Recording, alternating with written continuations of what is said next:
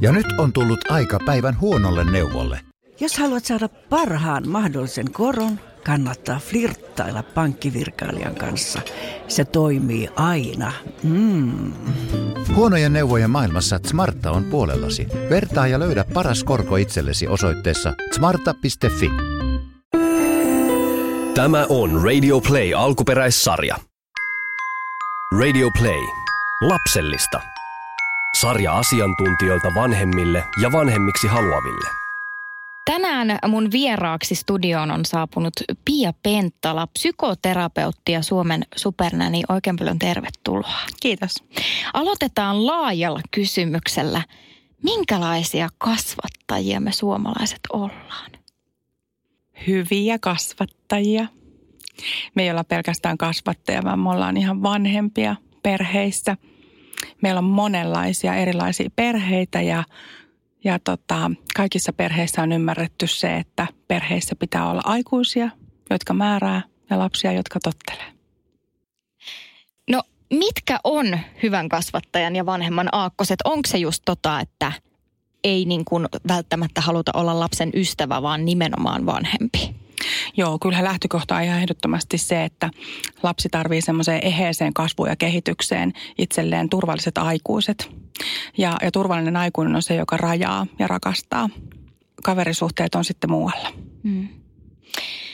Mistä merkeistä, jos me lähdetään miettimään just tällaista niin kuin, hyvää ja hedelmällistä tapaa olla vanhempi, Mistä merkeistä voi huomata vai onko semmoisia, mistä voi huomata, että nyt on joko tällä lapsella kotona liian kova kuri tai sitten liian löysää? No, jos lapsi, lapsen niin kuin oma psyyke ei tavallaan kestä sitä, mitä hän sieltä kotolta saa omiksi neuvoiksi ja ohjeikseen, niin kyllähän lapsi silloin reagoi. Ja se varmasti näkyy erilaisina, eri ikäisillä tietenkin, hyvin erilaisina käyttäytymisoireina – nukkumavaikeuksina, yökasteluina, syömishäiriöinä. Sitten nuoremmilla ollaan hyvin pitkiä aikoja pois kotolta, ei viihdytä siellä oman perheen sisällä. Että kyllähän ne merkit sitten löytyy pikkuhiljaa.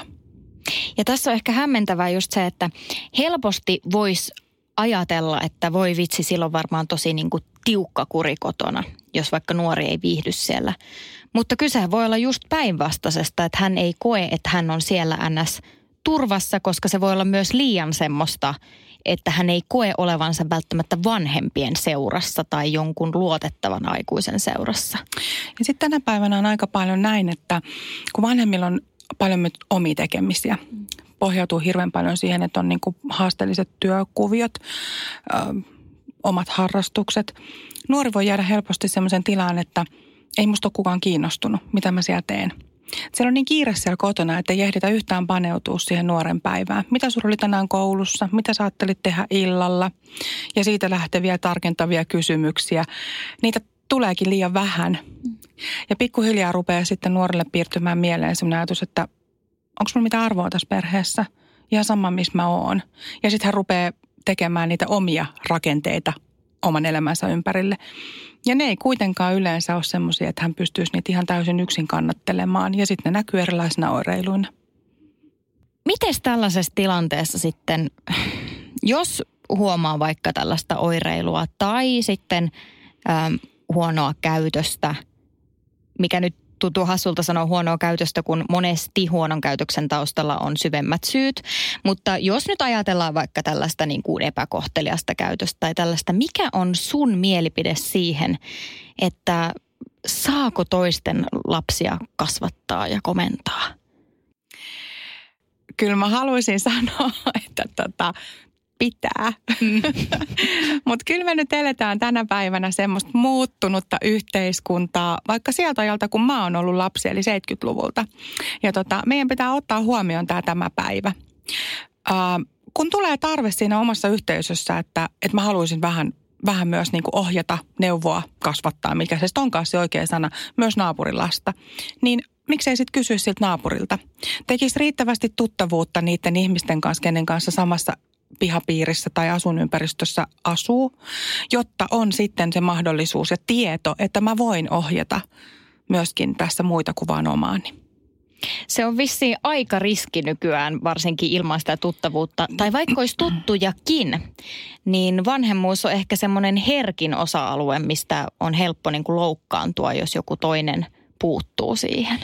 Joo, ja mä en tiedä, että onko se edes loukkaantumista vai onko meillä ihmisillä tullut vähän semmoinen ajatus, että uh, jos mä arvostellaan, niin se tarkoittaa sitä, että mä oon epäonnistunut. Mm. Että se, se otetaan niin kuin hirveän henkilö, niin kuin, no niin, se otetaan hirveän henkilökohtaisena, vaikka se toinen ei ole varmaan ajatellut ollenkaan sitä, että mun täytyy nyt tuota lasta ohjata, kun toi äiti ei, ei osaa. Mihinkään. Niin, et eikä siitä varmaan ole kyse, vaan spontaanisti toinen näkee nopeammin, että toi löi lapiolla tota toista. Ja sitten siihen puututaan.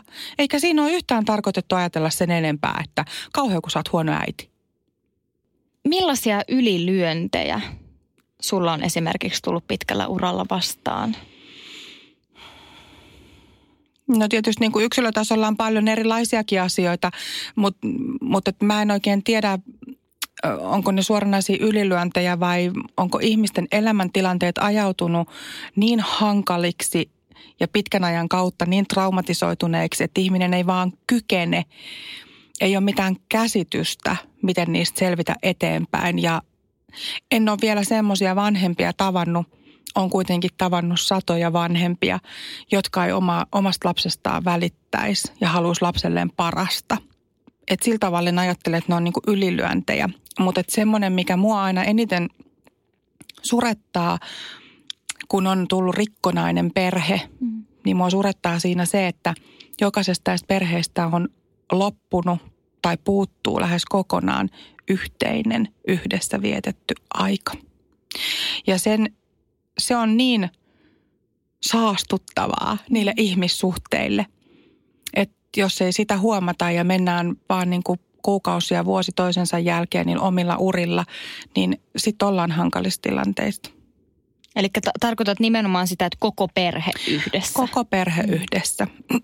Et se on niin kuin se on perhe, joka viettää aikaa yhdessä. Eihän se ole perhe. Muutenhan siellä on yksilöitä yhden katon alla. Mm. Ja me tiedetään se, että kun, kun meistä tulee vanhempia, niin me halutaan meidän lapsista jotain. Jos emme vietetä yhdessä aikaa, niin mehän ei saada sitä, mitä me ollaan ajateltu, että se vanhemmuus meille on. Ja meille tulee siitä epätyydyttynyt olla. Lapsi tarvitsee vanhempaa, jotta hän on turvassa ja, ja saa sen kasvua ja kehityksen itselleen. Jos hän joutuu olemaan vaan itsensä varassa, niin hän joutuu tilanteisiin toistamiseen, mitä hän ei kuitenkaan hallitse. Ja sitten meillä ihan täällä aivoissa lapselle tapahtuu semmoinen pakene järjestelmä, joka iskee päälle. Ja sen jälkeen lapsen stressitasot nousee ja se normaali ikäkehitys vaarantuu, kun ei hän pysty keskittyä siihen, siihen mitä hänen pitäisi tehdä, vaan hän joutuu jo kantaa isompaa vastuuta. Jos kaikki on siellä yksinään. Niin perhe tarkoittaa sitä, että ollaan yhdessä. Sitten kun tavallaan oli puhetta tästä, että joskus vaan tilanteet niin kuin ajautuu sellaisiin, että perheet on tosi rikkonaisia ja, ja on, on elämässä tapahtunut asioita, jotka on vaikea käsitellä ja lumipalloefekteinä saattaa tulla niin kuin vakavia seurauksia, vaikka kaikki olisi tarkoittanut hyvää ja tehnyt parhaansa. Niin mitkä se olisi sitten semmoisia asioita sulla asiantuntijana, jotka niin kuin – jotka vois ihan suoraan sanoa rehellisesti, että näissä me saataisiin olla vähän armollisempia itselleen. Missä me ollaan tosi niin kuin kriittisiä? Mä, mä luulen, että suomalainen on semmoinen kriittinen itse tutkiskelija ihan joka tapauksessa. Ja, ja sen tiedän, että itse ainakin äitinä niin on kantanut huonoa omaa tuntoa niin isoista asioista, että puolet olisi voinut niistä varmasti heivata heti pois ja sitten siinä puolessakin olisi vielä puolet liikaa. Mm. tota, Mutta mitä voisi olla tämmöiset yksittäiset, yksittäiset asiat, mitä meiltä voisi heivata pois, niin mä oon aina niin kuin sanonut vaikka nuorille perheille, kun he niin kuin miettii sitä, että, että kun neuvolassa sanottiin, että ei saa ottaa vauvaa viereen ja, ja eikä se, että neuvolassa neuvottiin, mutta sitten kun mun kummitäti sanoi, sitten meidän naapurin kumminkaima kertoi mulle ja meillä nyt kyllä oli tämä vauva vieressä tuossa pari tuntia. Että tällaisista asioista koetaan huono omatuntoa, kun me ollaan niin hirveän hyvin neuvomaan toisia. Ja, ja sitten ne neuvot on niin vahvoja, että, että monelta nuorelta vanhemmalta unohtuu se, että hei, se on teidän perhe ja te teette niin kuin teistä tuntuu hyvälle. Teistä tulee teidän lapsen asiantuntijoita ja sillä on se merkitys. eikä kenenkään muun neuvolla. Eli ehkä aika herkästi otetaan myös niitä neuvoja sitten. Pienistä, mm. pienistä tämmöisistä asioista ja puhutaan paljon niin kuin imettämisestä ja, ja kuinka moititaankaan – eri tavalla imettäviä tai äitejä, ketkä ei imetä. Ja niistä voi tulla niin kuin isoja mm. juttuja, joita vielä niin kuin muistellaan 10-20 vuoden päästäkin, että ne on ollut tosi loukkaavia. Onko mä ollut sittenkään hyvä äiti? No nyt toi mun lapseni sai nelosen matikan kokeesta. Mä en imettänyt sitä neljä kuukautta pidempään. Voikohan sillä olla joku vaikutus? Ne on isoja johteita, mitä välillä niin kuin voi syntyä. Ja asiat itse on ollut kuitenkin tosi pieniä. Mm. Et ehkä tavallaan voisi jopa summata silleen, että, että niin kuin tuossa äsken sun kanssa puhuttiin, että, että sellaisessa tilanteessa, jossa on luontevaa vaikka sanoa jollekin lapselle, että hei nyt sä teit vähän väärin ja, ja noin ei saa tehdä, vaikka se ei olisi oma lapsi, niin sitten taas semmoinen toisen vanhemmuuteen puuttuva turha neuvominen – niin ehkä se voisi myös jäädä vähän vähemmälle. Mm. Että myös näiltä, jotka niitä neuvoja syytävät toisten niskaan. Niin... Ketkä niitä neuvoja antaa, niin voisi aina muistaa välillä sitten sen, että antaa niitä semmoisina neuvoina, että ota tästä mitä itse haluat, mm. eikä semmoisina totuuksina. Mm. Me teimme näin, se toimi meillä, teillä saattaa toimia joku muu. Niin, niin. Silloin kun sä olit pieni, niin silloin tehtiin näin tai, tai Annopin neuvot vielä, vielä, niin kuin, vielä pehmeämmin kiitos miniöille, kun niistä tulee vanhempia. Että, että, että, että suostuttaisiin enemmän ja enemmän meidän yhteiskunnassa siihen erilaiseenkin tapaan kasvattaa niitä lapsia, koska jokainen vanhempi on oma lapsensa asiantuntija. Mm. No vanhemmista on nyt puhuttu, niin miten sitten isovanhemmat? Kuinka paljon sun kokemuksen mukaan isovanhemmat on lapsiperheiden arjessa Suomessa tänä päivänä läsnä ja saako odottaa, että isovanhemmat olisi? Ja jotenkin auttaisikin mahdollisesti? Mä luulen, että on aika kirjavaa, miten isovanhemmat on perheiden kanssa yhdessä, koska mehän ollaan niin kuin, meidän suomalaisille perheille on niin kuin maailma tullut paljon pienemmäksi. Me tehdään töitä Euroopassa, meillä on loma-asuntoja Euroopassa ja, ja tota, muutetaan pohjoisesta tänne. On eri syistä, että ne isovanhemmat on aina jaksoittanut ainakin vähän kauempana. Ja sitten on niitä perheyhteisöjä, missä niin kuin ne isovanhemmat on hyvinkin lähellä. Mm. Et siellä on varmaan niin kuin monenlaista. Mutta isovanhemmuuden merkitys on mun mielestä valtavan arvokas ja, ja ihana tärkeä osa lapsen elämää, jos hän semmoisen siihen saa. Ilmankin pärjää, mutta että, että vaikka sitten kun on kehitetty näitä varamummoja ja varavaareja, niin, niin kyllä se kertoo siitä, että se merkitys on tosi tärkeä. Mm. Että vanhemman ihmisen mä puhun aina paljon, niin kuin terapiassa puhutaan paljon rytmeistä. Ja mä vähän vannon semmoisiin rytmellisyyteen. Me tiedetään, että lapset on rytmikkäästi. Ne on aika nopeita rytmillisesti. Ne ottaa toi jutu, jos ne ottaa toi jutu ja sitten ne menee jo kolmanteen juttuun. Mikä on tasapainottavampaa kuin se van, isovanhempi, joka on tosi rauhallinen. Se kestää sen nuoren lapsen hötkyylyn, mutta se ei itse lähde siihen mukaan. Sehän tasapainottaa sitä lasta ihan hirveästi.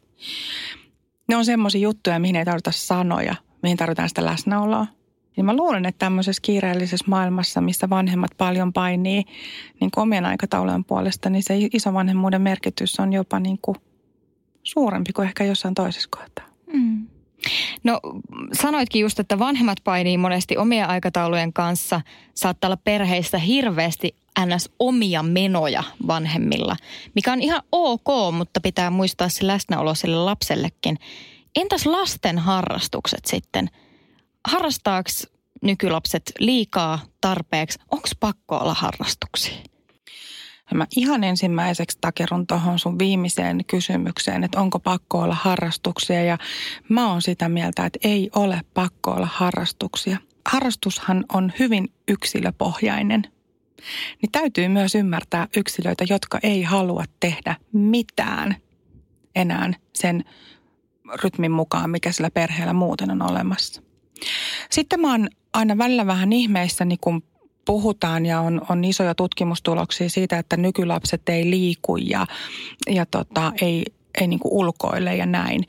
Ja sitten toisaalta kaikki harrastusryhmät on niin täynnä ja turvoksissa, että sinne ei kaikki lapset mahdu. Siinä on semmoinen ristiriita, mm-hmm.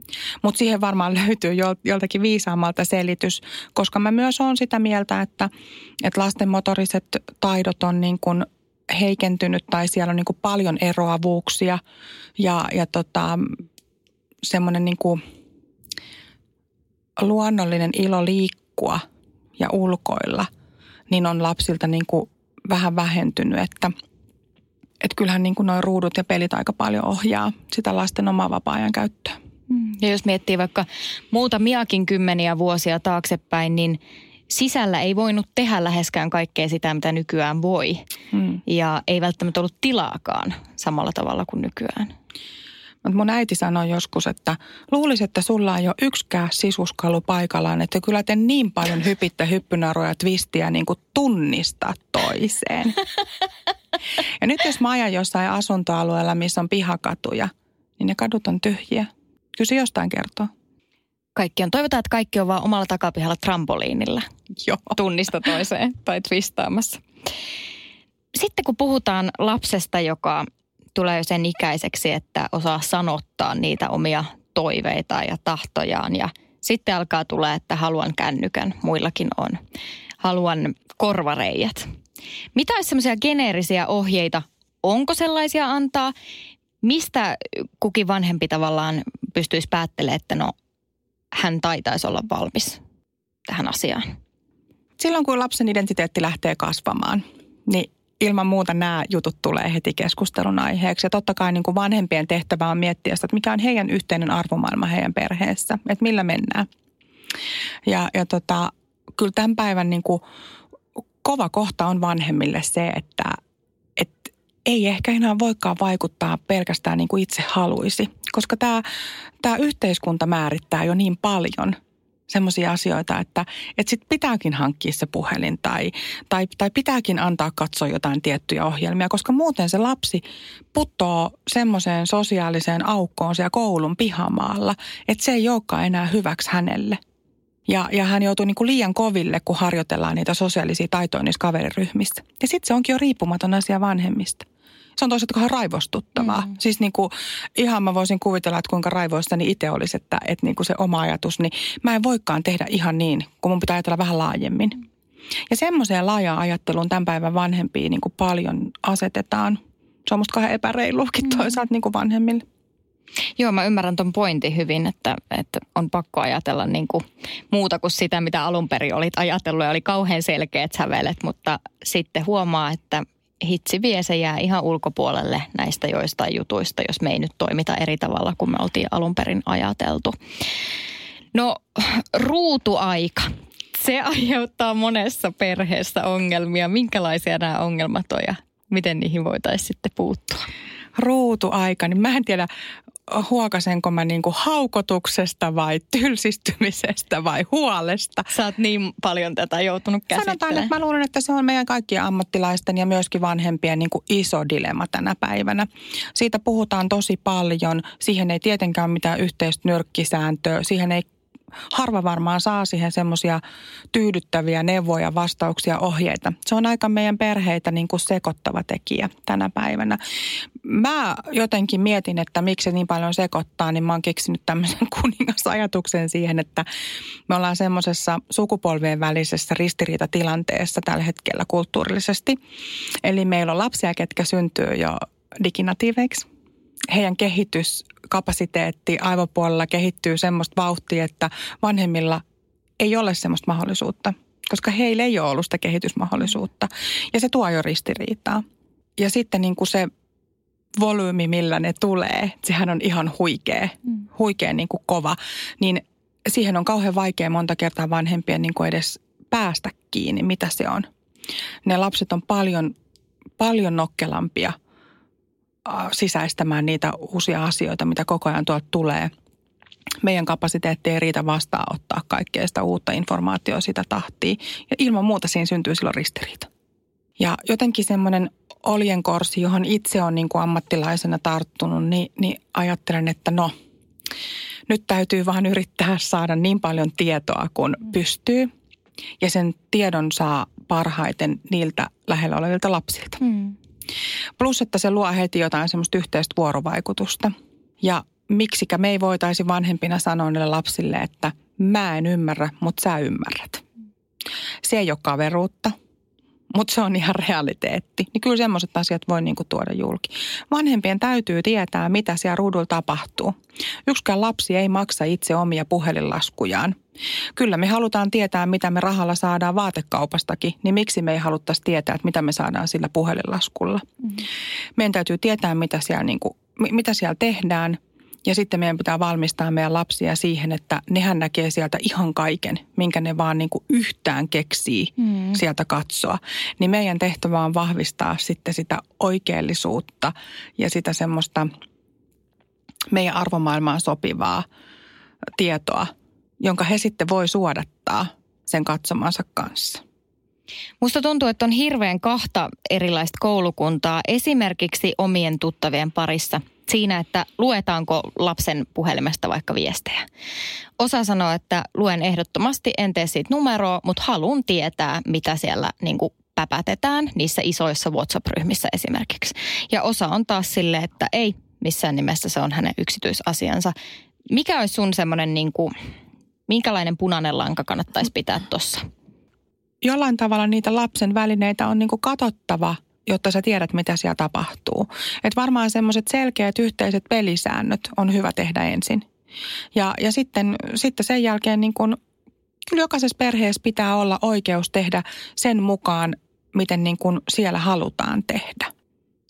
Ja jos vanhemmilla on semmoinen tunto, että asia on hallinnassa ja, ja se ei aiheuta sen lapsen elämässä mitään semmoisia muutoksia, että arjen toiminnot ei sujuisi, niin eikä siinä sitten tarvi olla niinku huolissaan.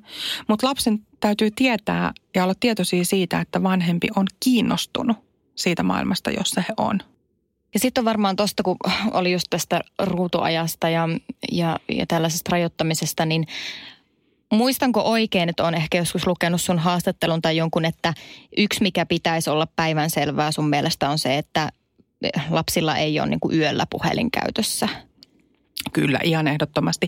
Ei, ei tota, se, se on jo ihan validi tutkimustulosta kuitenkin pitkältä ajalta siitä, että, että, että niin kuin aivot pitää laittaa lepoon, jotta se uni on oikeasti tervettä. Ja, ja tota, väsymys saadaan purettua. Eli ihan, ihan ehdottomasti niin puhelimet ja kaikki muutkin, muutkin tota, ruudut niin pitäisi olla riittävän ajoissa pois ennen kuin käydään nukkumaan. Mutta esimerkiksi yksikään nuori ei tarvitse yöllä puhelinta. Et jos, jos joku nuori tarvii puhelinta, että siellä WhatsApp-ryhmät laulaa ja muuta, niin sitä täytyy jo huolestua siitä, että et, et mitä tekee nuori, jos ei hän nuku yöllä, kun yöt on tarkoitettu nukkumista varten. Niin yksinkertaista, niin totta, mutta silti vähän unohtuu välillä. Kyllä. no muitakin haasteiden paikkoja tietenkin lapsiperheistä löytyy. Paljon siis paljon kaikkea ihanaakin, mutta koska olet asiantuntija, niin nostan nyt esille tällaisia, mihin sun apua voitaisiin kaivata. Niin nukkumaan menot on välillä vähän semmoinen tahtojen taisto lapsi, lapsiperheissä, niin miten voisi lähteä rakentaa semmoinen pienin keinoin nukkumaan menosta sille perheelle semmoisen mielu, miellyttävämmän kokemuksen? Mulla on semmoinen kokemus ihan niin kuin henkilökohtaisesta ammattilaisuudesta, että se se vaikeus, joka asettuu siihen nukkumaan menossa, niin se on yksi suurimpia haasteita, joka vaatii kaikista eniten voimavaroja kaikilta niiltä perheenjäseniltä. Tietenkin on ihan pelkästään sen takia, että se on se aika, kun kaikki rupeaa olemaan väsyneitä. Ja sitten pitäisi ponnistella niin kuin siinä vielä niin kuin joku hirveä sessio, että se saataisiin menee hyvin. Et se on niin kuin iso haasteen kohta ja, ja sitä varmaan täytyy rakentaa niin kuin pala kerralla. Et riippuen tietysti kuinka suuri se lapsen ongelma on. Mutta usein niin kuin se, että siihen nukkumaanmenoon liittyy paljon vaikeutta, niin ne asiat, jotka sen tekee, niin lapsi ei osaa niitä kertoa. Että tota, talo hiljenee, menee pimeäksi. Se voi olla jollekin lapselle ihan sellainen eroahdistus. Ei hän osaa semmoista kertoa. Tulee vaan niin kuin paha olo ja taistellaan sitä vastaan, ettei täällä ruveta nukkumaan. Sitten voi olla jotain niitä asioita, mitä siellä päivän aikana on tapahtunut lapsi jo ymmärtää alitajuntaisestikin, että sitten kun hän on siellä sängyssä, niin hän rupeaa niitä siellä miettimään ja taas tulee se huono mieli. Sitten on joku ikävaihe joillakin lapsilla, että ne on mustasukkaisia, kun äiti ja isä saa nukkua kaksisteen mm. ja hän ei. Että ne syyt on niinku todella moninaisia. Ja sitten se yksi syy on se, että mikä on se asettumisen määrä. Miten se lapsi on saatu asettumaan siihen rauhalliseen olotilaan. Onko se lapsi esimerkiksi sen tyyppinen, että – hän tarvii fyysistä purkua ennen kuin hän voi asettua rauhoittumaan. Eli pitäisikö ulkoilla vielä ennen nukkumaan menoa. Sen jälkeen sammutella jo valoja vähän pois koko kodista ja, ja ei enää mitään ruutuaikoja, kovia ääniä. Ennakkoon mietitään, että mikä kirja luetaan tai mikä satu kuunnellaan – onko se semmoinen, että se sänky on niin täynnä lapsen maailman tärkeimpiä leluja ja punaisia langanpätkiä, mistään ei voi luopua, että kaikkien kanssa ollaan. Loppujen lopuksi lapsi ei mahdu sinne sänkyyn nukkumaan. Että on niin hyvä tutkia kaikkea sitä, että mikä, mikä se voisi olla semmoinen, joka vähän, edes vähän parantaisi sitä nukkumaan hetkeä. Koska sitten jos siitä tulee hirveän iso kynnys, niin, niin sitten ne on pitkäaikaisia juttuja. Ja niitä on vaikea purkaa heti pois.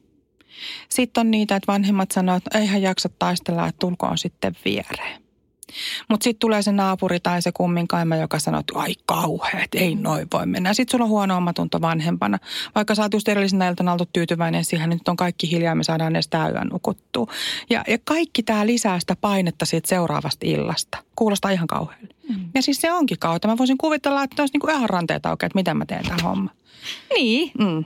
Ja just tämä väsymys laskettuna se siihen. niin... laskettuna siihen niin kuin, ja se kaikki vähän jo kiristää selkäpiitä, kun tietää, että kohta alkaa se taistelu ja juostaa hammasharjan kanssa perässä ympäri kämppää ja, ja, ja miten tästä selvitään. Niin kyllähän se on keinotonta mm. ja eikä se ole kenenkään vika. Että et niin kuin sit vaan, että miten hitsissä mä tästä selviydyn. Ni, niin kyllä siinä on niin kuin käytettävissä ne kaikki mahdolliset keinot, mutta ennen kaikkea niin kuin se – siinäkin niin kuin jonkunnäköinen yhteinen keskustelu siitä, että mitä kukin kokee siinä tilanteessa. Aika pienellekin, viisivuotiaallekin voi niin kuin sanoa, että äiti jännittää jo valmiiksi, että kun me mennään nukkumaan, kun sit sä rupeat huutaa ja melskaamaan. Koska mulla on semmoinen tunne, että se sun huutaminen ja melskaaminen tarkoittaa, että sulla on paha mieli sun sydämessä. Sä voit puhua kuitenkin aina ikätasoisesti niistä omista tunteista sille lapselle, ilman että sä sillä niin kuin syytät häntä mistään. Ja silloin kun sä saat sen keskusteluyhteyden, niin teille saattaa nousta yhteinen tavoite. Ja sitten siihen voi olla vaikka mitä menetelmiä käytettävissä ja otettavissa neuvolasta, koulusta, ystävältä, supernäniltä, joka niin kuin tuo siihen jotain semmoista lisävirettä, että millä lähdetään sitä yhteistä tavoitetta kohti. Lapsethan innostuu aika helpostikin näistä yhteisistä tavoitteista ja sitten he on niin kuin ihan täyttä rautaa lähtemässä niihin. Mutta ensin se tunne pitää saada yhteiseksi. Ja tässä tullaan taas siihen asiaan, että ollaan yhdessä sen perheen kanssa, jotta saadaan niitä tunteita, voidaan tehdä tarkentavia kysymyksiä, tunnetaan toisemme. Tiiminä kohti yhteistä tavoitetta eikä niin kuin toisiaan vasten, hmm. vastakkain siinä. Öö, ruokailukin on semmoinen, missä riittää haastetta, jos jonkinmoista. Joku ei halua maistaa mitään ja, ja joku haluaa syödä vaan tiettyä ruokaa ja joku ei malta istua ruokapöydässä. Ja minkälaisia on semmoiset yleiset Onko ne just näitä haasteita? On ne näitä, näitä haasteita ja, ja, ja siinä on, niin kuin, on myös lisänä sitten vähän semmoinen keskittyminen, että, että maltetaanko keskittyä siihen ruokahetkeen. Miten sitä sitten lähtisi purkamaan. purkamaan. no, no, no siis jos mä vaikka ajattelen, että aika helposti tulee sellaisia tilanteita, että, että se alkaa se huutaminen siitä ruokapöytään tulemista, ei mulla on nälkä. On varmaan sen perushuuto. Ja sitten joo, mutta ihan sama, nyt tullaan ruokapöytään. Ja siinä vaiheessa sä oot jo läimässyt sen, sen tota, muusi kauhallisen siihen ja, ja kastikkeet siihen viereen. Ja sitten kun tulee vastaan ihminen, joka sanoo, että ei mulla on nälkä ja näkee, että sulla on ruokalautainen täynnä ruokaa, niin se on aika ristiriitainen tilanne.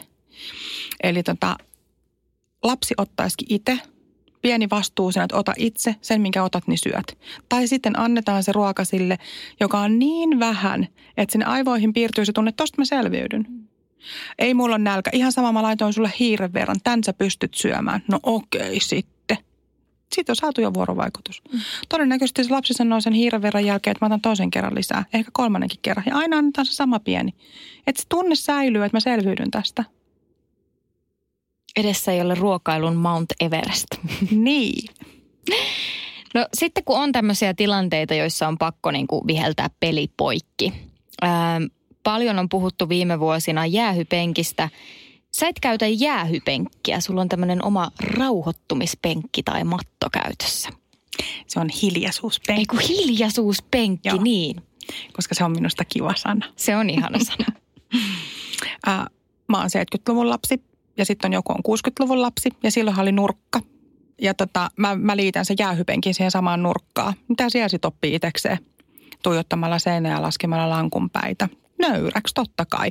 Mutta siihen aikaan se on ollut hyvä. Siihen aikaan kasvatus on ollut erilaista, vastaanottokyky on ollut erilaista. Mulla ne on toiminut, mä oon ollut valtavan vilkas, valtavaa liian pieni sana mun vilkkaudelle. Me on aivan varmaan tarvittu nurkkia meidän talossa. ja tota, näin, mutta tämän, tämän päivän hoitamisessa, niin kyllä mä, mä näen ihan täysin sen, että et tota, jos lapsella on epätoivottua käyttäytymistä ja se pitää katkaista, jotta hän siitä jotain oppii, niin hän tarvitsee siihen rinnalle aikuisen, joka opettaa ja tota, ennakkoon taas suunniteltuna ja kerrottuna lapselle, että et tota, meillä on tämä hiljaisuusmatto tässä. Ja sitten jos sä aloitat ruokailussa sen reuhaamisen, etkä tottele mua, kun mä sanon siitä, niin sitten me tullaan tähän harjoittelemaan. Ja sitten me siirrytään siihen harjoittelemaan. Katkaistaan se tunnetila, se on se tärkein asia. Että niin otetaan lapsi siihen ja lähellä itseään ja silitellään ja, tai sitten vaan hiljaa odotetaan, että se toinen saa sen raivonsa menee siitä pois ja saadaan se, se paha tunnetila pois päältä.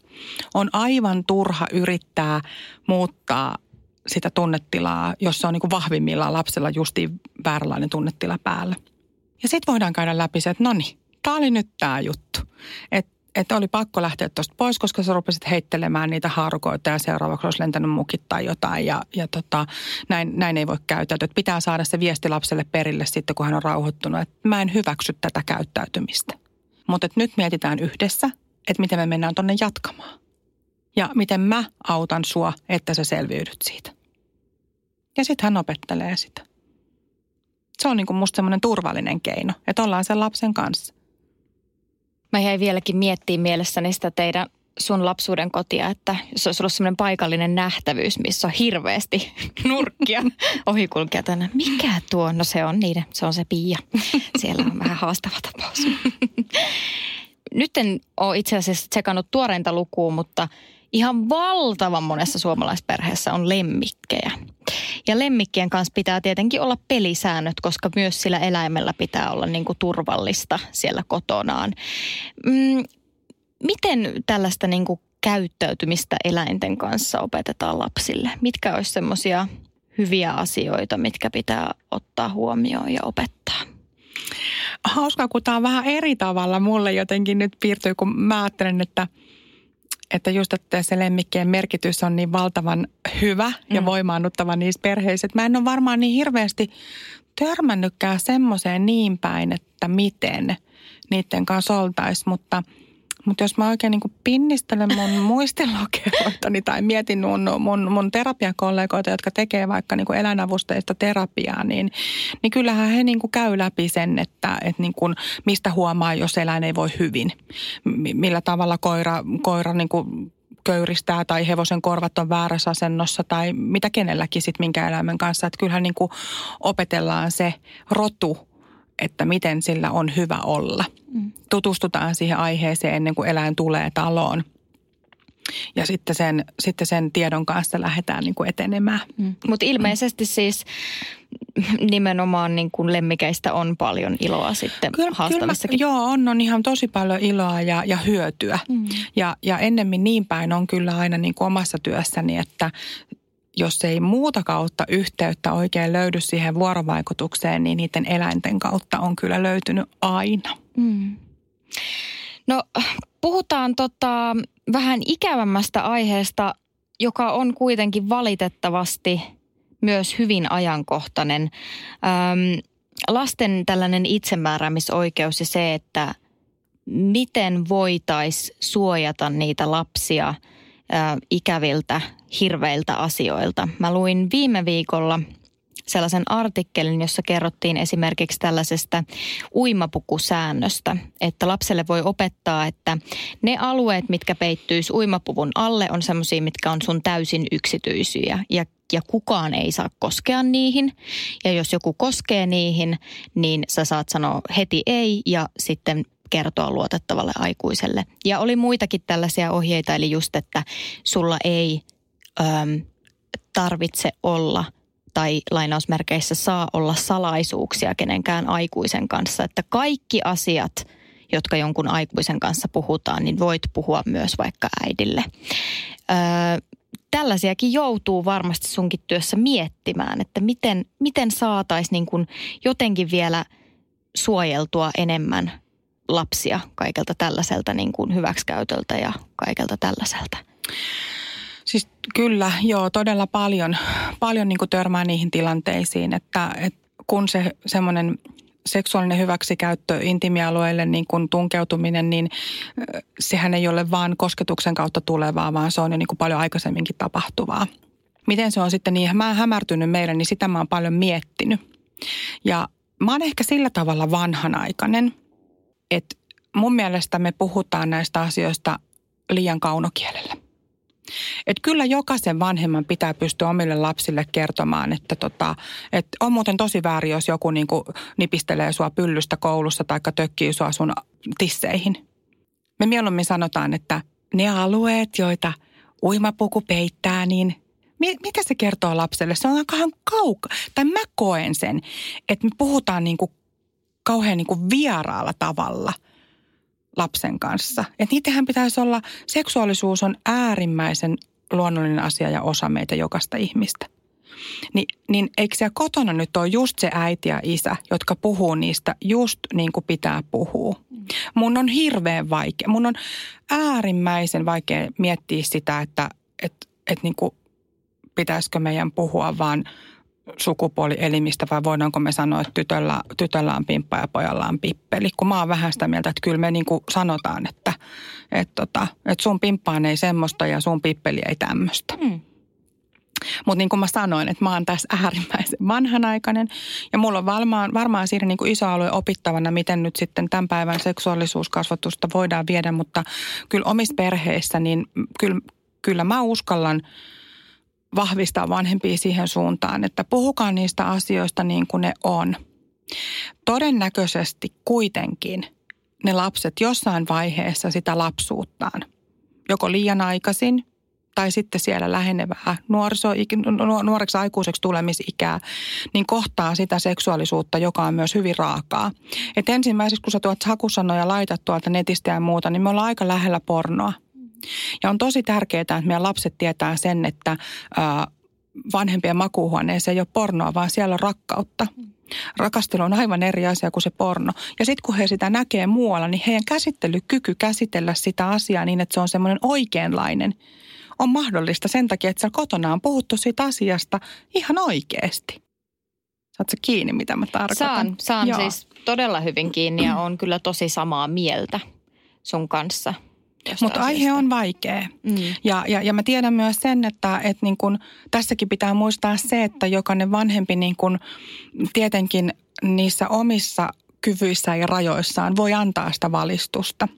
Mutta kyllä mä haluaisin tässä asiassa vähän rytistää vanhempia, että menkää epämukavuusalueelle, jos tuntuu, että on liian vaikeaa puhua liian reippaasti tai liian oikealla tavalla se tukee sitä lasta mm. kuitenkin, että hän saa sen tiedon sieltä, koska meidän täytyy viestittää vanhempina lapsille just sitä, että mitä tahansa sulle tapahtuukaan, minkä tahansa virheensä ikinä teetkään.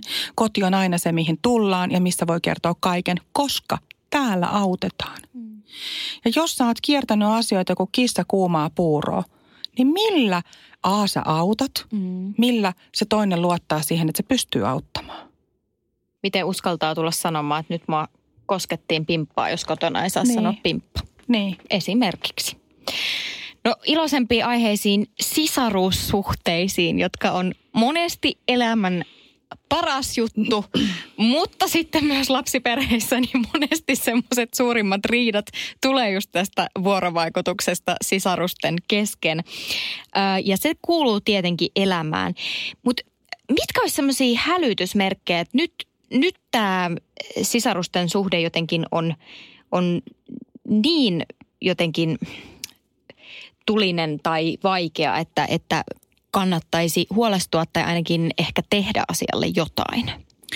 No aika useinhan varmaan sisarussuhteissa, jos siellä jotain huolenaiheita tulee, niin se näkyy väkivaltana. Hmm.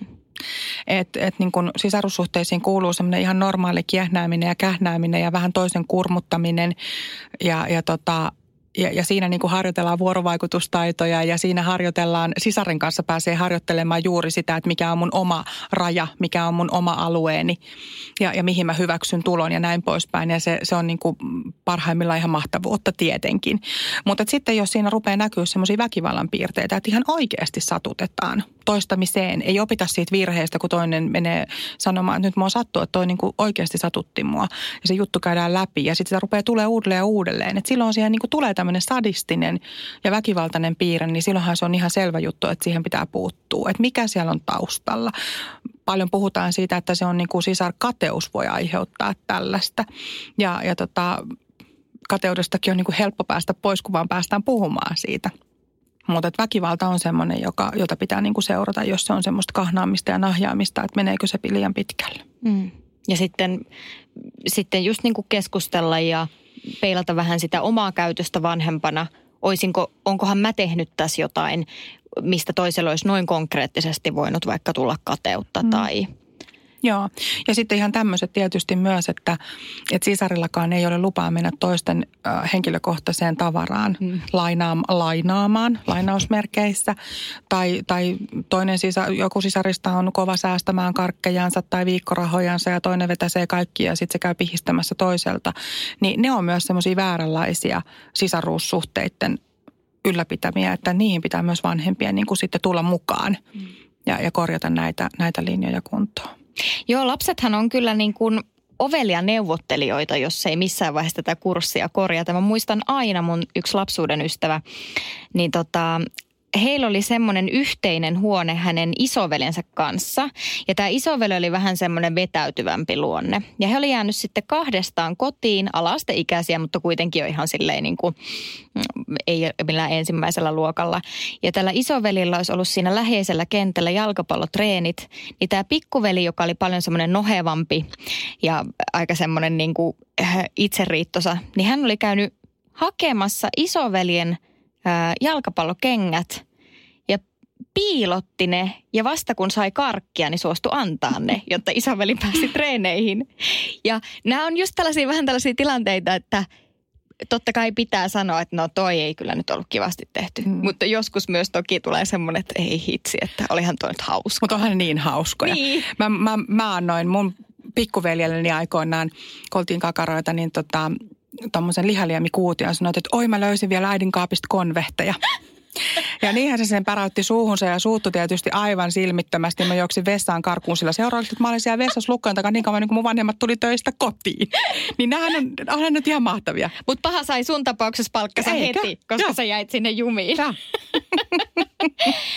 Tähän loppuu vielä tukiverkosto. Se, se on niinku semmoinen asia, minkä sois kaikille ihmisille, on kyse sitten lapsiperheistä tai yksinäisistä ihmisistä, mutta mitkä on hyvän tukiverkoston semmoisia ominaispiirteitä?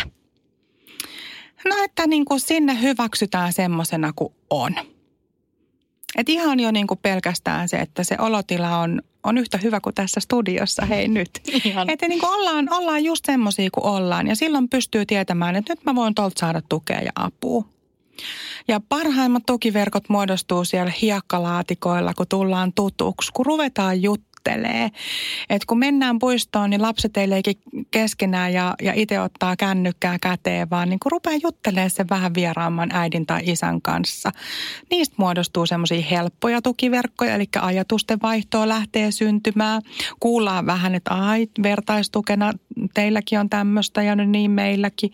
Ja, ja sitten on ne omat läheiset ystäväpiirit, joiden kanssa pystytään puhumaan ja toivottavasti puhutaan paljon myös niin kuin niistä haasteen kohdista, eikä pidetä sisällä sitä, sitä semmoista omaa pahaoloja, vaan suoriteta. Kiitos ihanasta, hyvin opettavaisesta haastattelusta, Pia Penttala. Ole hyvä. Ja nyt on tullut aika päivän huonolle neuvolle. Kysy tarotkorteilta, mikä korko sinun kannattaisi valita. Oi, kappas, aurinkokortti. Voit unohtaa kaikki korot. Keskity vain sisäiseen matkaasi. Huonojen neuvojen maailmassa Smarta on puolellasi. Vertaa ja löydä paras korko itsellesi osoitteessa smarta.fi.